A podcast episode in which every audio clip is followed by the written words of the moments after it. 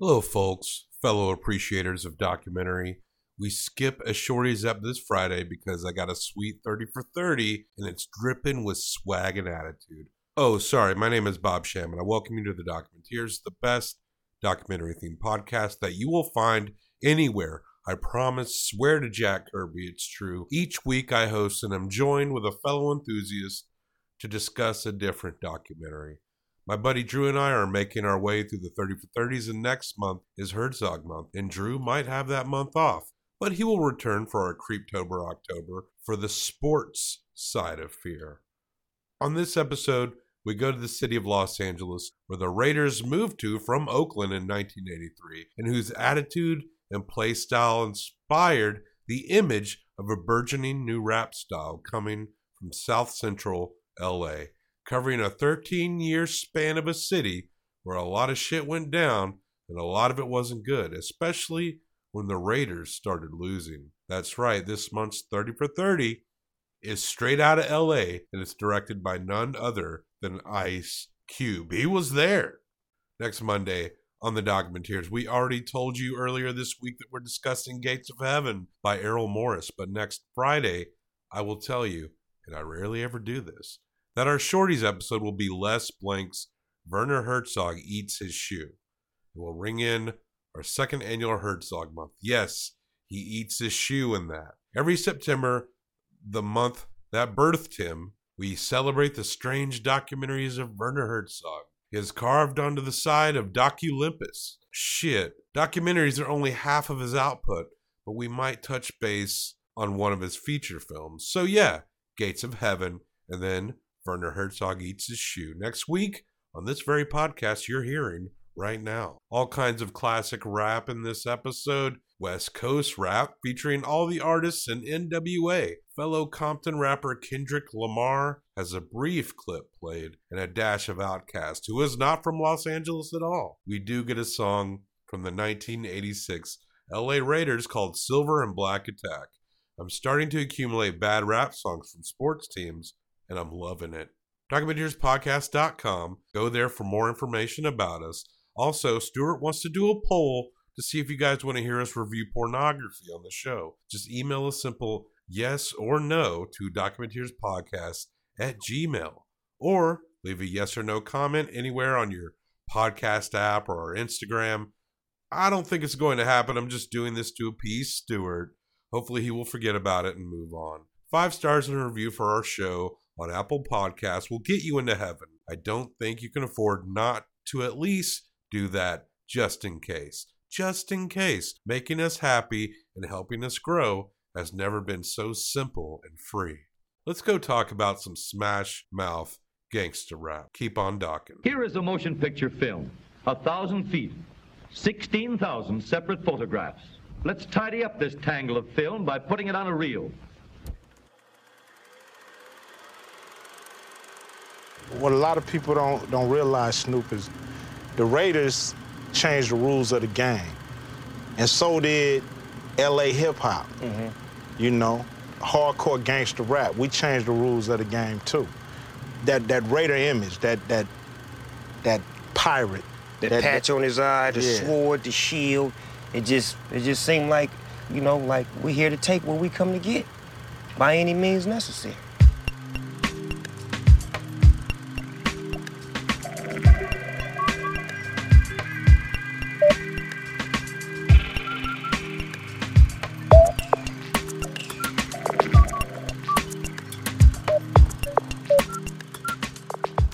Now about to witness the strength of street knowledge.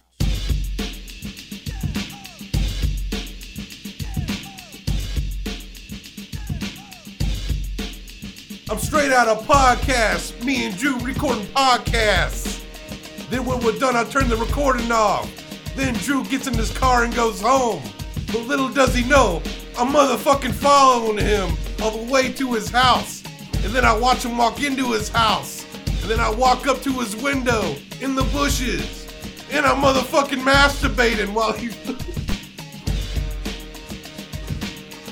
so, Drew, say something. Say something, Drew. Just pulling from my life, man. Yeah, I am pulling from crazy my life. streets. Look, this is just how it is where I grew up. Are you into fashion? Obviously. Are you into football? Yeah. This movie we're talking about, I gotta admit, it talks about the the Raiders, the football team, the Raiders. That's like the coolest fucking logo. Logo's all right. Come on, it's a it's a, like a silver pirate looking dude. He even looks like some weird clip art character, but he stuck a football helmet and a pirate patch on. It's got swords going through his head. That's not cool. It's pretty cool. What's a cooler logo in the NFL than the Uh, Raiders? The Tampa Bay Buccaneers orange gay pirate.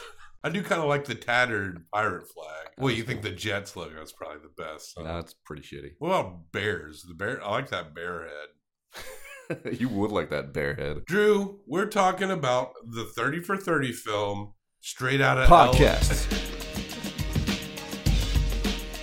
But This this, MC got it bad because I'm loud. go on, do some, drop some rhymes, I think you got that freestyle, covered. bro. I think you got that covered already. You can't be, be worse than me. Come on, let's hear just a few bars, Well, bro. That's all I had. W- w- We're done here. You got to pay for that kind of entertainment. oh, set up a set up a little uh, subscription only, and that, then you'll get the goods. Straight out of L.A., directed by Ice Cube. And narrated by Ice, Ice Cube. Cube. Man, he might be the most popular rapper with the dumbest name. Hey, what's cuber than being cube? What's cooler than Ice Cube talking to himself? Ice Cube talking to Snoop. You know I love you, right, baby? You don't love me, you just love my doggy style. Yeah. The double Z. It opens with Ice talking to Snoop, and they're walking around where I assume the Raiders at this uh, used to play. It's kind of uh, almost torn apart, huh? Yeah, I guess. It's the LA Coliseum, and the Raiders, uh, they ain't in LA no more. Snoop talks about the pirate attitude of the Raiders. We couldn't represent flowers and trees and birds because that ain't how we get out. We got to represent something like a pirate attitude because that's the attitude that we take on. They used to be in Oakland, and then Al Davis. Let me tell you, by the end of this documentary, I did not like Al Davis, like even a little bit. Are you talking about because he's an actual zombie? He's got to be uh, passed away by now. right? Yes. Okay. I think he was passed away in this, and just animated by some black magic. I, I'm amazed Al even was able to sit up in a chair in this one. For the first time, I found myself saying, "Thank God these were filmed before HD, for 4K." Can you imagine? I feel like I saw plenty. But yeah, Snoop's uh, pirate takes what they want. Team that represents us, the Raiders that changed the game, just like gangster rappers changed the game, can't be represented by no tree or no flower. The NWA sported Raiders gear. They loved wearing black. Express yourself. I'm expressing with my full capabilities, and now I'm living in correctional facilities. But Ice points out that the Raiders seem violent and rough around the edges, not unlike Compton. Compton, Compton, ain't no city quite like mine. 1983, Al Davis, the general manager and coach of the Oakland Raiders, which then, did they say was the murder capital of the world? Yeah. 83 Oakland, congratulations. Congratulations. Your award's in the mail. They were contrasting it to, you know, bullshit, clean, hippie San Francisco right across the bay over there. Yeah. Let me tell you, the bridge going into Oakland is a lot more impressive than the uh, Golden Gate Bridge. Congratulations, Oakland. Yeah, congratulations on having the better bridge going into your city, Oakland. But this is 1980. We got Ronald Reagan. Ice points out No white kids listen to rap. that's right. Well, there's a reason for that because MTV started right at the beginning of the 80s. People who produced and ran the shit thought that, like, oh, white kids don't want to watch black people. Here, we'll give them a little Billy Ocean. they can handle Billy Ocean. There's actually a fairly infamous um, interview that David Bowie did in the early days of MTV where he's scolding MTV for not playing more black artists. It, it occurred to me, having watched MTV over the last few months, um, that it's it, it's got it's a solid enterprise with, and it's got a lot going for it. I'm just floored by the fact that there's so many, so few black artists featured on it. Why is that? and the guy who's interviewing him, who was one of the early VJs, basically accidentally says, uh, "Well, we don't think white kids like black people." So Of course, also we have to try and do what we think not only New York and Los Angeles will appreciate, but also uh, Poughkeepsie or Midwest. Pick some town in the Midwest that will be scared to death by Prince, which we're playing, or a string of other black faces That's and black very music. interesting. We're not going to give them black people to watch. Except Billy Ocean. So we are going to perpetuate the race. They admitted it in the interview. As you say, there's certainly a, a lot of black kids and white kids who may want to see black music. There's a ton of them who are. It's not like it was in '67 where you say, "Yeah, I'm, I'm not into that," you know, but you are. Yeah. Now it's you're into that. I don't like you. And that's scary. And we can we can't just turn around and go, "Well, look, this is the right way." We can only teach, I think, a little bit at a time. Pretty fascinating. Interesting. Okay, thank you very much. Does that make sense? Valid point.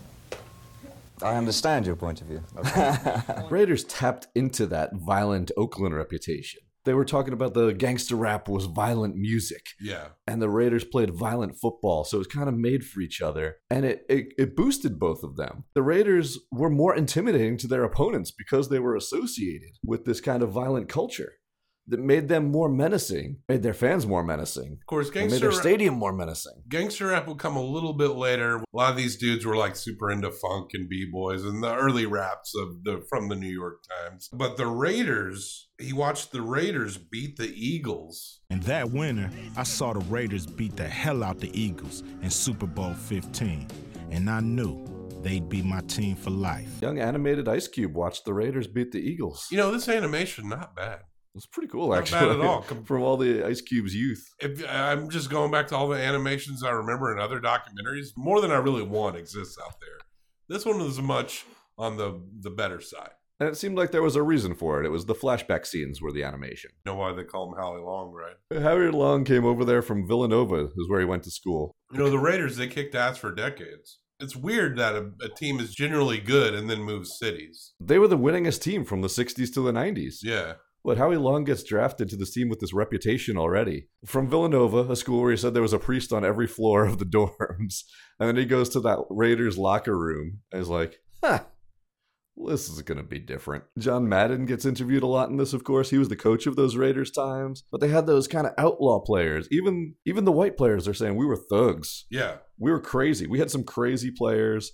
What was, what was that guy, uh, Matuszak, who never saw a drug he didn't like? they got away with it because they won. But eventually the Raiders would come to LA. The Rams, the the other Los Angeles team at the time, they'd moved a little bit outside of LA to Anaheim, basically, which was essentially away from the black fans and towards Pretty the much. suburbs for the Rams. So in 1982, uh, Al Davis got in one of his first lawsuits against the NFL. Is he wanted a new stadium, he wanted luxury boxes. The same old story. This one's not good enough. It's not making me enough money. This is where I'm starting to dislike Al Davis. he went straight against the NFL lawsuits in court, and he had to win the battle to get basically get the NFL reprimanded by the judge for saying you're being monopolistic and anti-competitive. Yeah, it's the NFL. So he's allowed by court order to move the Raiders from Oakland to LA. And Ice Cube's like, "Oh hell yeah. Yeah, My favorite team." He had already liked the style of the Raiders and it was already starting to incorporate into his style. And then commitment to excellence billboards started popping up on every street in Los Angeles. That great slogan that Al Davis can't do without. But they were like the Yankees at this point. You just expected them to win all the time. This is the Raiders. This is a brand. They win. Commitment to excellence. Throughout this movie, Ice Cube and Snoop, they're walking around an empty stadium being like, man, remember that shit? Man, that was cool. Who's better at throwing a football, Ice Cube or Snoop? Snoop looks more like a receiver type, maybe a cornerback. I would give it to Ice. That's a good point. Good point. I think his uh, son actually is a wide receiver. Oh. But the merging of the Raiders style and the fact that they won the Super Bowl when they showed up that year and LA, the fair weathers to fair weathery towns. You can credit LA for loving their Dodgers no matter what. But that's pretty much it. Well, they'll still show up in the third inning and leave in the seventh. Yeah, true. but Snoop has a great point in this. He's like, the Dodgers, they're okay. They always been here in LA. But football's football's a violent sport for our violent neighborhoods. Resonates a little bit more. They also get into this whole thing that we've talked about quite a few times. One of the reasons that I'll go on my soapbox about how why we love sports so much is that it, it brought everybody together. You had the Los Angeles was so diverse at this point, but the Latinos, the Mexican crowd could go to a Raiders game and root for the Raiders. The white people there were rooting for the Raiders. The black people were rooting for the Raiders. Everybody just got together and were Raiders fans.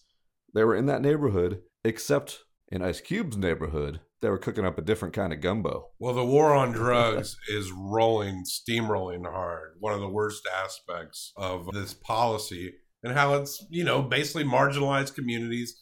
And not to mention that all these major cities were essentially drawing lines in the sand and forcibly segregating neighborhoods. You write that recipe down, the three ingredients for the gumbo? Well, well what's the ingredients? I'm pretty sure if you're cooking up a uh, Ice Cube's neighborhood gumbo, you're putting in drugs, gangs, and hip hop. And andouille sausage. And andouille sausage. And okra. I like an okra in it. But LA's killing it this time. They had the Olympics, they had Fernandomania for the Dodgers. Even the Rams were doing decent. And rap was starting to have its own. No, that's a New York thing. No, no, no, that's a New York thing. Rap started in New York, okay? Chill out, Kool Herc, all right? That's the trilogy. We all know LA has its own. No, it's New York. oh, yeah? Well, how about this rapper, Chris Reid? Also from Kid and Play. Mm-hmm. And then, of course, you got NWA, who this movie centers around. Fuck the police coming straight from the underground. A young nigga got it bad cause I'm brown. And not the other color, so police think they have the authority to kill a minority. And you got Ice T, that famous actor. Who was really one of the first people to really push that gangster rap style. That was the change from this New York rap that they took. Ice T takes it, and he's cussing. Whoa. And he's yelling at bitches. Wow. And he doesn't like the police. You beat New York in the cuss game? How does that happen? Yeah, they're talking about the way they're living in these war against drugs crack days of the 80s. Man, there's an all star cast in this movie. Every talking head was like, oh, cool. so, NWA is, of course, Ice Cube. Straight out of Compton, crazy motherfucker named Ice Cube. From the gang called niggas with attitudes. When I'm called off, I got a sawed off. Squeeze a trigger and bodies are hauled off. Dr. Dre. My name is Dre, the motherfucking doctor. Ripping shit up. Oh, yeah. And here to rock ya. With some help from my homeboy E, the criminal of the ruthless posse. Fucking it up. Word up. Is what we do. The reputation of the NWA crew. Getting busy because we're cold stomping and we're born and raised. And we're born and raised. And we're born and raised in Compton. MC Ren. Yo, Ren. What's up? Tell them where you from. Straight out of Compton. Another crazy ass nigga. When punks I smoke, yo, my rep gets bigger. I'm a bad motherfucker and you know this. But the pussy ass niggas won't show this. Z-E. Easy as his name and the voice coming. Straight out of Compton. It's a brother that'll smother your mother. And make your sister think I love her. Dangerous motherfucker raising hell. And if I ever get caught, I make bail. See, I don't give a fuck. That's the problem. I see a motherfucking cop, I don't dodge him. Don't forget the one you always forget. Yella. Yella. Hey, yo, Yellow Boy, right. kick me that funky ass beat right That here. shit in. Yeah, yeah, yeah. Who's in the motherfucking house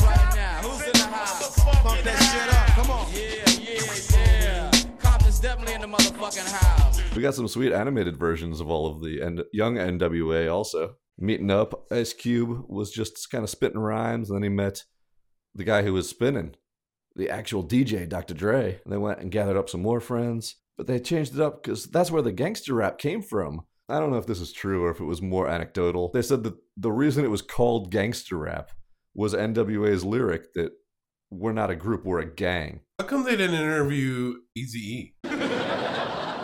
Huh, I got a couple ideas. What? What? What's so funny? Why didn't they interview Easy E? He's, uh, you know, the boys in the hood are always hard. Don't quote me, boy, cause I ain't said shit. Maybe he's retired somewhere. Fine. Marcus Allen, MVP, runs all over the Washington racists, and the Raiders win the Super Bowl. Did you know Ronald Reagan's got jokes? Tom Flores, Yes, Mr. President. I have already had a call from Moscow. They think that Marcus Allen is a new secret weapon, and they insist that we dismantle it. Shut up, Ronald. Hey, Raiders, uh, Moscow called, and uh, th- they said that Marcus Allen is a new super weapon, so you gotta dismantle it. you gotta dismantle it. I don't think you're giving uh, one of our greatest actors, Ronald Reagan, enough credit because that's a pretty sweet line. I like it when he told them chimpanzees. Chimpanzees. Raiders won the Super Bowl. Everybody's crazy about this. 1987, NWA signs with a label, and in 1988, Straight Outta Compton comes out. Coming straight out of Compton. Compton. Don't forget the Fairweather Fever, and I believe Marcus Allen on a microphone goes, I've always wondered why I was in love with Los Angeles. This is it.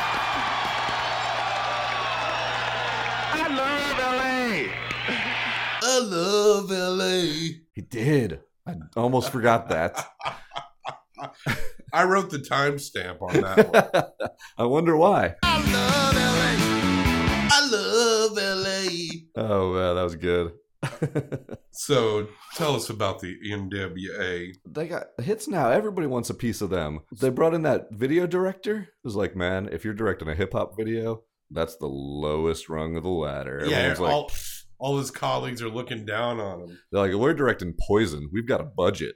When Straight Out, yeah, there was so many lame glam metal videos at this time. But when Straight Out of Compton came out, it they did not play NWA on MTV just yet. Gangster Rap did not blow up. Eventually, MTV would learn through Dre and Snoop that if you put Gangster Rap on their channel, even with it being heavily edited, that white kids actually only fucking wanted that. It pretty much killed. They talk about grunge killing uh, glam metal. Man, Gangster Rap was beating its ass a little bit before grunge really took hold. Straight Outta Compton went platinum in a year. With no help from MTV. They were calling them the Beatles of rap, which is kind of funny. You had uh, Dre and Ice Cube as the Lennon and McCartney. Yeah, uh, when anyone that was a nice white white guy. Uh, Yeah. If we say anything's the Beatles or something, my eyes are rolling in circles in my head. But you know who did pay attention to them? What? The FBI. They're inciting violence. J. Edgar Hoover feels uncomfortable. Got a little interview with NWA here, and they just fucking smacked down the FBI right there. People say we're promoting gang violence. We're not promoting gang violence at all. It's like we're just telling it like it is. We're, we're reporters. We're not doing nothing but but making records that's real. We're not inciting any violence. We're we think of ourselves as reporters. We're just telling it like it is. We're telling the truth of our street, neighborhoods of what's going on right here. But these these Raiders colors that they were wearing, they identified their gang. They were just wearing black because you know gang culture in LA absolutely huge at this time. We all know you wear blue, you wear red. It means something.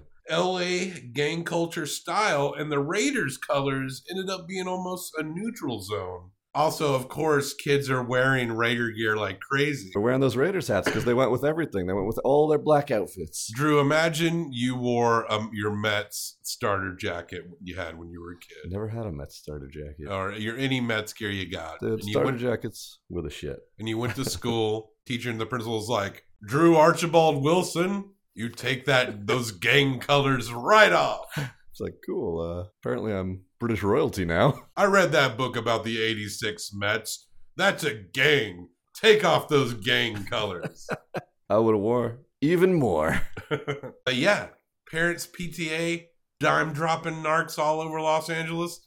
They declare Raiders colors fucking gang colors. Gang affiliated. Everybody's wearing them anyways. But also, people were getting killed over Raiders gear. Snoop said he wanted to be in the NWA. I said, oh, I gotta be like them. That's the cool thing to do. Good guys wear black. That's what they said. He loved those colors. He saw them wearing it. He was like, I want to do that too. It's like how they were like, look, we're representing our city. We want something that represents us, but our style. We're wearing these Raiders hats. What are we going to wear? Lakers hats? We're going to rock purple and gold? This is what identified. And also the Raiders. Al Davis fighting against his own league. It represented winning, but winning in your own way, Yeah. in your own style, not going along with anybody else. And that's the image NWA wanted. Obviously, Al Davis. They talk about Al Davis in the beginning like he's a savant. He only knows football, but he seems to make some stupid, fucking, whiny, entitled, fucking choices in this. Oh, Al, Al Davis is, uh, he was in it for Al Davis. No, no, no. He loved being the iconoclast of the NFL, the guy who everybody was against me. But this black and silver merchandise and this look that was saying LA now, the LA Kings switched their colors. They were wearing yellow and purple with little fancy crowns, fancy boy, little Lord Fauntleroy crowns on their uniforms. They were like, hmm, we're going to switch this to black and silver Kings uniforms. And Al Davis was pissed. He's like, hey, that, that was my thing. No. But they're No. They've got the owner of the Kings there, who we saw in our very first 30 for 30. That's right. King's Ransom. He's back. Yeah. Callbacks. And He's talking about how their merchandise sales went absolutely through the fucking roof when they switched to black and silver. NWA says, man, I think it was Snoop who said it, that NWA took that brand and they took it around the world. Like the Raiders had it, everybody loved the Raiders look, but they played during football season. And that was it. NWA was all year round, and it was global at this point. So everybody is fired up about this thing. The NWA was a visual extension of the Raiders style. And considering that the NWA is more popular than the Raiders, it only works well in the Raiders' favor. And merchandising sales goes from a few hundred to over 3 billion. It's fired up, man. But you know what? You can uh, lose LA pretty quickly you stop winning because there's some fickle bitches in Cali. That's true, and it's a sparse ass. They must have picked like the worst day. It looked like a USFL game. and as soon as they started losing, you kind of lose that shine off that Hollywood. the alleged football savant Al Davis picked some shitty draft picks. And he got in a feud with Marcus Allen, Yeah. his own best player. Yeah, you bench he and he like a petty bitch benches his best player because of the feud, and Al does not want to talk about it with Ice Cube. What happened with him? I'm not going to tell you. It's a deeper story than you even dream, that I was well aware of. And uh, I just got a certain approach to life. What you got to understand is I'm a whiny little rich bitch. Man, you're going hard on that poor animated Fuck. corpse. Fuck Al Davis. Get the fuck out! Well, Ice Cube is talking to this uh, zombie held up, being made to talk through Monty Python mouth. Al Davis was alluding to some shit right there, but he wouldn't come out and say it. It's like, oh, oh, if you only knew the life that Marcus Allen led. he smoked a marijuana cigarette. But in the meantime, they hired Mike Shanahan to coach the team, who sucked all the fun out of it by trying to make them a finesse team when they were the Raiders. No, these are smash mouthers, man, not like uh, wispy wind dancers. Wispy wind dancers. Is that your fantasy team next season? I'm tired, but yes, that is my fantasy team. But Al Davis makes a pretty uh, crazy business move here where he threatens, you know, I'm going to move the team again.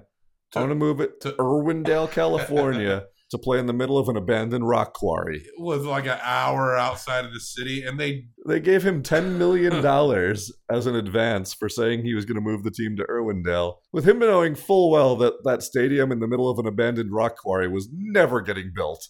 and there was a lot against Al this time. And the NFL and Commissioner Pete Rozelle. Also, the Raiders' reputation. This violence, the give and take with the neighborhood, with the gangster rap. Raiders games were starting to look like mini riots, and families were starting to not come to these games. The Raiders were uh, were a hood team. Everybody thought it was all gang members going to Raiders games. Yeah, and since and the they cops s- are what they sort of think of like cops just beating people in the stands. Yeah, and you know when you suck, your tickets are affordable, so that helps more economically deprived communities go to your games. Man, and people are still just committing all these crimes, wearing their Raiders gear because they look real hard. And now everybody's just seeing mugshots of people in Raiders gear nonstop, and that's not helping the reputation. Let's do a quick flashback to my life. Let's talk about me. Let's talk about you. I can't remember the grade. I think it was in middle school. Somebody came to my school because starter jackets were all the rage. Hell yeah. And they did this speech that was uh, that starter jackets were essentially gang clothing. this meant that half the school was a gang, according to this dude who talked to the PTA. There was some rumor. Uh, And this was in. Los Angeles, right? No, this is In in, South South, Central Side, Compton? South Side, Tennessee. Oh, South Side. Uh, yeah, South not Central. South Side of not South Central Los Angeles, South Side Tennessee, unincorporated. Well, there was some rumor going on that there was supposed to be some kind of hell night. I don't know if it was supposed to happen in the nearest town of Clarksville or out in the country. We were out in the country, so this just this just makes it more ri- ridiculous that gangs were going to surge on us. And I guess if you had a starter jacket, you might be a target. It's the dumbest shit you've ever heard. My grandmother had to go somewhere, and she was very paranoid about gangs out in the sticks of Tennessee. So we're driving out, and she asked me to go with her. And she hands me this box, and this box is a handgun. And she was like, "If anything goes down, I need you to use that." It only had one bullet in it. So I had like a. Don't let them take you, Bobby. This one's the bullets for me. I heard the gangs do butt stuff. Yeah. So I had I had this pistol in my lap. I'm like fucking 13, 12, 13 years old. Damn. And she's like, "You gotta shoot them all, Robert." When I'm called off, I got a sawed off. Squeeze the trigger and bodies off. The gangs come after us. Of So you shot every other kid in the starter jacket? No, of no gangs came. It was some quiet fucking night. It was just a bunch of horse shit. Fucking scare tactics. See it now like times 50. And there's less crime now than there was then. Anyway. But uh, the people in LA were getting jacked for their Raiders jackets. Yeah.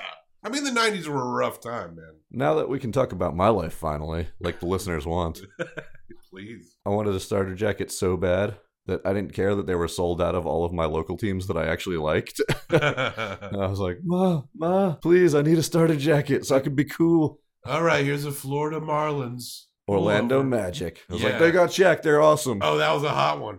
Penny Hardaway, dude. They're sold out of all the New York teams you like, but uh, I'll take the Orlando Magic one. I don't care. I just needed a starter jacket. Can you guess what starter jacket I had? I got it for Christmas. I did not get to pick the team. It was picked for me. Utah Jazz. Man, you, uh, the way you said it, I almost thought you got it. UT, University of Tennessee. Oh, see, I don't even think of college teams Yeah, well, coming from the north. UT was huge when I was a kid because they won all the time. So around here, you're either like a UT fan or a Vandy fan or a Crimson Tide fan. no uh, Modell's probably ever stocked college gear, No. starter jackets up there. Eventually, I did get a Jets one though. So Yeah. come at me, bro. Okay, bro, I'll come on you. That's my gang. This is a loopy ass oh, episode. Oh boy. Just like a Raiders tailgate. They were Yeah, like man. Mad Max. You might get beat on this episode like fans at a Raiders game. Said people were playing tackle football on the street, just arms would be embedded in glass. That's how you do it. we played football in the street too. Now the politics and Al Davis's like privileged bullshit kind of pissed Ice Cube off. I did Boyz n the Hood and got all the way into that Hollywood thing. I even lost my mojo for the Raiders a little. I recorded these lyrics on my second album. I stopped giving juice to the Raiders, cause Al Davis never paid us. There was no doubt the Raiders' honeymoon in LA was over. And the next chapter would forever alter this team and this city. It was a doughboy, I mean, he, he was almost as cool as Eazy Ice Cube, you mean in real life? How come they didn't uh, get Tupac? They didn't ask Tupac any questions. what? They're probably afraid of Tupac at this Yeah. point. Oh, okay. Or he was in jail. I'm trying to think what years those were. No, for this documentary. Why didn't they interview Tupac for the Uh, documentary? Because NWA was wearing the Raiders hats all the time. Okay, but Tupac, I thought he hung and out. Ice Cube made the documentary. Oh, okay. So that's why they didn't interview. So that's why he's talking about uh, his group and his friends. That, that's why they didn't interview Tupac because Ice Cube and Tupac aren't are were good friends in the 2011 when they made this. what year did Tupac get shot? What? Tupac got shot? Is he okay? yeah, he's fine. he's on an island with Elvis. How come they didn't interview Tupac's hologram? it was too busy rapping. There's a picture of Dr. Dre in a Guess jeans shirt. It was black, but still Dre. That's your credibility on the line. Man, at this point, gangster rap is so huge, though. Every wannabe group out there was wearing sports gear and talking about fuck bitches, kill police. And then we had 1992 Hell, the white kids are with Rodney King at the time. and the LA riots. LA riots in And 92. shit was real. The city fucking burned. 94, big earthquake happens. It got to be a little bit too much. They had the crazy owner who's always threatening to move the team. They're not good right now. The Rams go to St. Louis, but the city didn't notice for like three years. the riots are right near the stadium, so people aren't even coming out. In 1995, the Rams moved to St. Louis, and Al Davis says, I'm going back to Oakland for 16 years. with a deal with a new stadium that never actually got built. All I asked them for was help me get a stadium. And uh, I would have uh, stayed. They know it. And But there's no NFL in Los Angeles. He was given a Hollywood Park deal, but he but Al backed out. Till the day I die, I will never understand why Al Davis left. He had a deal in place to build a stadium where Hollywood Park is. They held a press conference. All the media was there, everyone was ready to go, and Al Davis backed out. The reason he backed out was because he didn't want to share the stadium with other organizations. For them to give their okay, they wanted me to take a second team. And I wouldn't take a second NFL team into Hollywood Park. I just didn't. I just wanted to be alone. Let them build their own stadium. That's what he said. I, I'd never heard that story either, that the NFL was going to force a second team to share the stadium with him. Maybe, but another like sports team. Like a different kind of like a maybe a soccer team. Oh no, or no, it, it would have been the NFL Okay. forcing a second one in that market, and he wasn't going to do that, which makes sense. But it, this is Al Davis telling that story. But Al, the Rams just left. Then Oakland came back and offered Al a stadium, which which he still doesn't have. And you know, it's going on what 15 years. Yeah, I'm not sure how true that is. I think he kind of was backing out of this deal because he already had his mindset that he'd threatened to leave so many times he had to make good on it. If he, if I mean, if he's like stretching the truth, his lie it still makes him look like a fucking little Fauntleroy who's not getting what he wants. No, you can see that. If the NFL's like, you can build your new stadium, but you have to take on a tenant, that's There's- some bullshit. But No, that's what we just saw now. The on. Rams have their new stadium, and the Chargers are going to have to play there. Well, the Lakers and the Clippers make it work. There's a pretty there for almost all of that. There was a pretty severe divide between the Lakers and the Clippers. The Clippers were absolutely second class citizens in the Staples Center until maybe this year. But yeah, they might have a really good year coming up. But man, they they could have owned LA if you had that new stadium at Hollywood Park. I and the Rams LA. left. They were there for 13 years, and the brand became a pop culture sensation. But South Central had no football team anymore. I forget who says it. Maybe it's Ice, but they point out that the Raiders they're like in the abyss. Like they don't seem to belong particularly to anywhere. And now they're moving again To, to Las, Vegas, which So I mean, Vegas they seem to turn out for the Golden Knights because, but the Golden Knights were good right out the gate. We'll have to see how it pans out in Vegas for the Raiders. And it's Mark Davis running the team now. Al Davis's son, who still likes bowl cuts at his age. You think he'll hear me like shit talk his dad? Yeah, probably. Well, you you should what? tag him in all the episodes. You're a little bitch too, Mark Davis. Ice Cube, I think he, you know, he told the story himself. This is his show. He's the director, he's the narrator, and he says to kind of close it out is that this is who we are. We made this brand together. The Raiders are always going to belong to LA. That's what we represented. Well, yeah, because they were there during your formative years. Yeah. with your thing. They were only there 13 years. They were in Oakland before they were in LA. They were in Oakland after they were in LA. And he says to me, they'll always be an LA team. Like, Yeah. Yeah, we kind of You feel that way, obviously, because you're from LA and you had this amazing connection with them for those 13 years. It's filtered through his emotions for sure. I'm interested in hearing from other people who might have been from California but not from LA. Yeah. Where do you think the Raiders Yeah, are? Yeah, interview Tupac or Easy E. They were in Oakland a lot longer than they were in LA. They Yeah. were there twice. He and Easy E need to make up. I'm sure that'll happen soon. This joke is. You, you should write him a letter. I hope no one who made this movie listens to this. Dear Mr. Cube, I like your music, but if only you and Mr. Easy E could make up. and the big three is kicking ass right now. Nice job, Ice Cube. Who knew that? He'd be the commissioner of his own damn league. Oh right. That oh, is the the NBA getting more and more league? legitimate every year. Yeah, fun basketball with Commissioner Ice Cube. And he's not wearing Raiders hats to these games. He's wearing Big Three t-shirts. Ah, baby. Hey, Ice, uh, mail me a Big Three T-shirt. I don't think I said anything bad about you. I keep pretending your friends are still alive, but other than that, I think we're all right. What was your favorite part of this documentary? Me scowling at Al Davis whenever he was on screen. Me looking away in horror whenever Al Davis was on the screen. Those were a rough few last years for Al Davis. Well, I you know I was at a formative age when a lot of this music was coming up, and I recall enjoying it very much. But these were some stickered ass albums, and it was hard for me to get a hold of them. So, uh, cable TV, depending on where I went, You were in a it. fucking gang. Why didn't you just jack them? Yo, I had a piece in my lap. You know, Yeah. look, you I could wrote have got those CDs, bro. I rode a little dirty when I was a kid while my grandma drove, but I wasn't really gang affiliated. But I did have that White Sox cap that Dre wore uh, in the on the Chronic. Now they mentioned the the White Sox here too as another team that was like, "Ooh, we're going to change our colors to uh, black and white at this time." Which is interesting. I, I have a hard time imagining the White Sox of any other color. Uh, they have those old school uniforms that are red, white, and blue. Oh, okay. that seems weird. I think black and white works well for them. I always love those black socks that the White Sox wear. Ah. They've cycled through a lot of uniforms. But guess what, Drew? I'm straight out of podcast. No, I can't do it. If you keep going, it might be as good as the song that actually rolled during the credits of this documentary.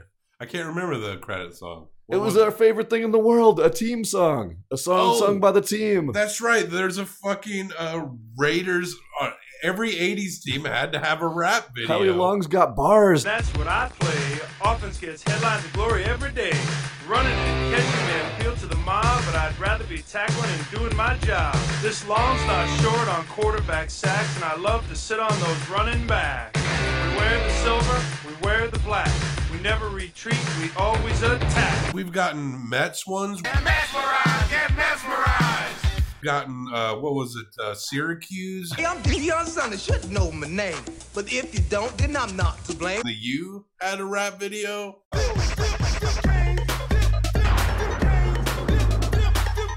Now we've got an Oakland Raiders rap. Down's my name, offense is my game. Running or catching to me is the same. Cause if you wanna win, you got to score. Even when you're tired and your muscles are sore. We're slowly collecting sports teams rapping. Hell yeah, it was so good. They're always good. I like how the only person that showed their verse was Howie Long. He's obviously the best rapper.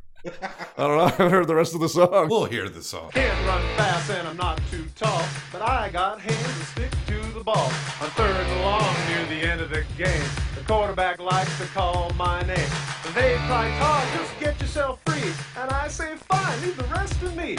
We wear the silver, we wear the black. We never retreat, we always attack.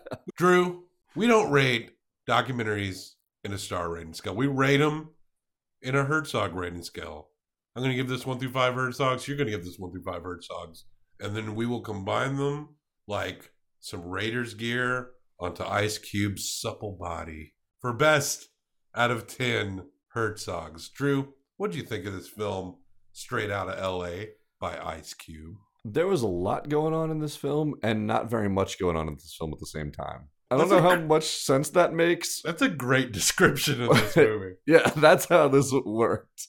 And it was definitely from Ice Cube's point of view. You had the scenes with him and Snoop throwing a football around while chatting about what the Raiders meant and what the what this fashion looked like and how it affected them. You had the little animated flashback scenes of young Ice Cube.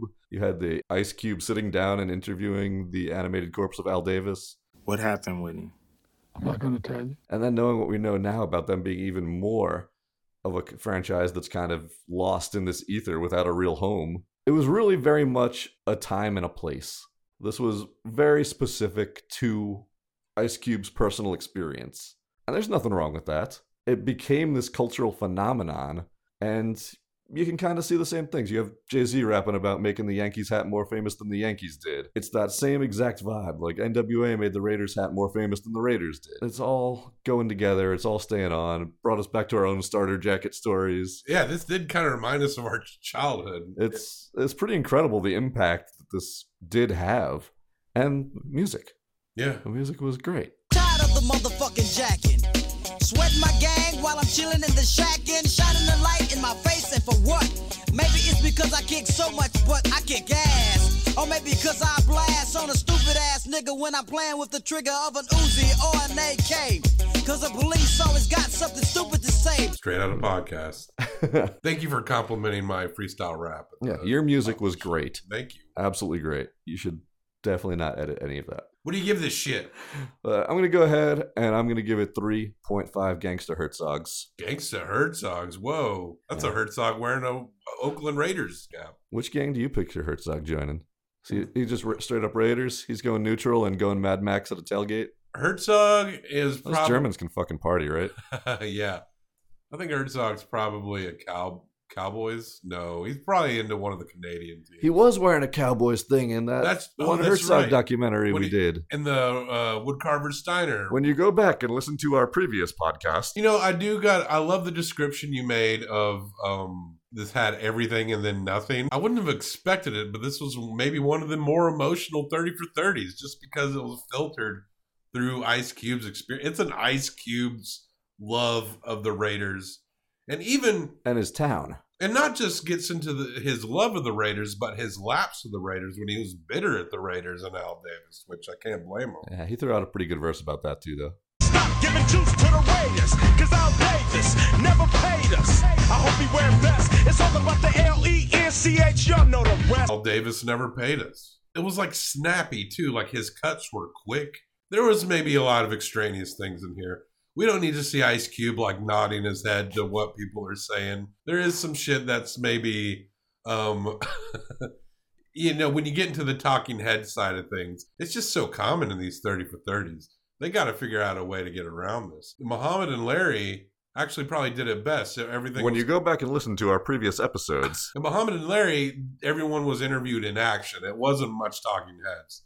So that's kind of a rarity in these 30 for 30s. they were throwing a football around. Yeah. Ice and Snoop throwing a football around and walking around an empty stadium seemed extraneous, but a part of me still kind of liked it. Yeah.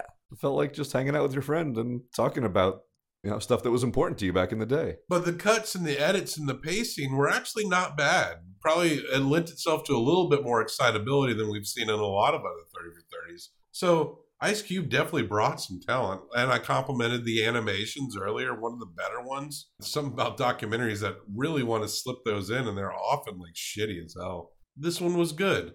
I would give this 3.25. Gangster Herzogs. Gangster Herzogs. So you give it 3.5, I give it 3.25. That brings it to a total of 6.75 out of 10 Gangster Herzogs. Seems right. Straight out of podcast, baby. Straight out of LA by Ice Cube. We hope you enjoyed us talking about it. And um go Raiders, Las Vegas, I guess. Keep on rhyming.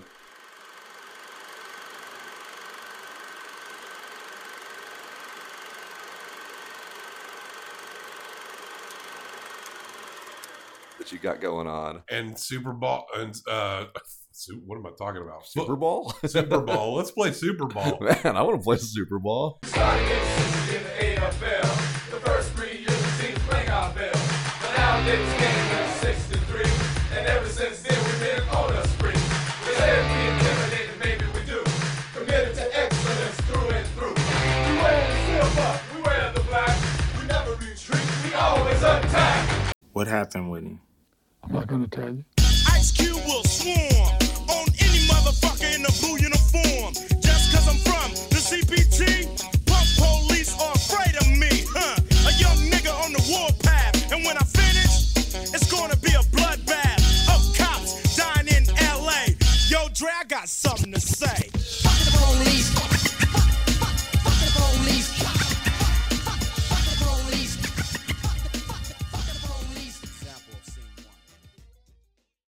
Hey Doclo, before you go, please go to NashvilleScene.com or select the link over at DocumenteersPodcast.com to vote for Documenteers as best Nashville podcast under, under the media category. You must fill out several categories, 25 to be exact, before you can submit. If you're not from Nashville and would like to help us, then look at the show notes for our special episode drop titled Best of Nashville 2019 for several category suggestions and zip codes that you can punch in to help us spread the word about this show. You can also see a list of that over at documenteerspodcast.com. Help us get some local heat. Help us continue to grow this podcast. We like being a representative of Nashville, even if you don't have to be from Nashville to enjoy the show. Thank you very, very much for doing so, and keep on doc.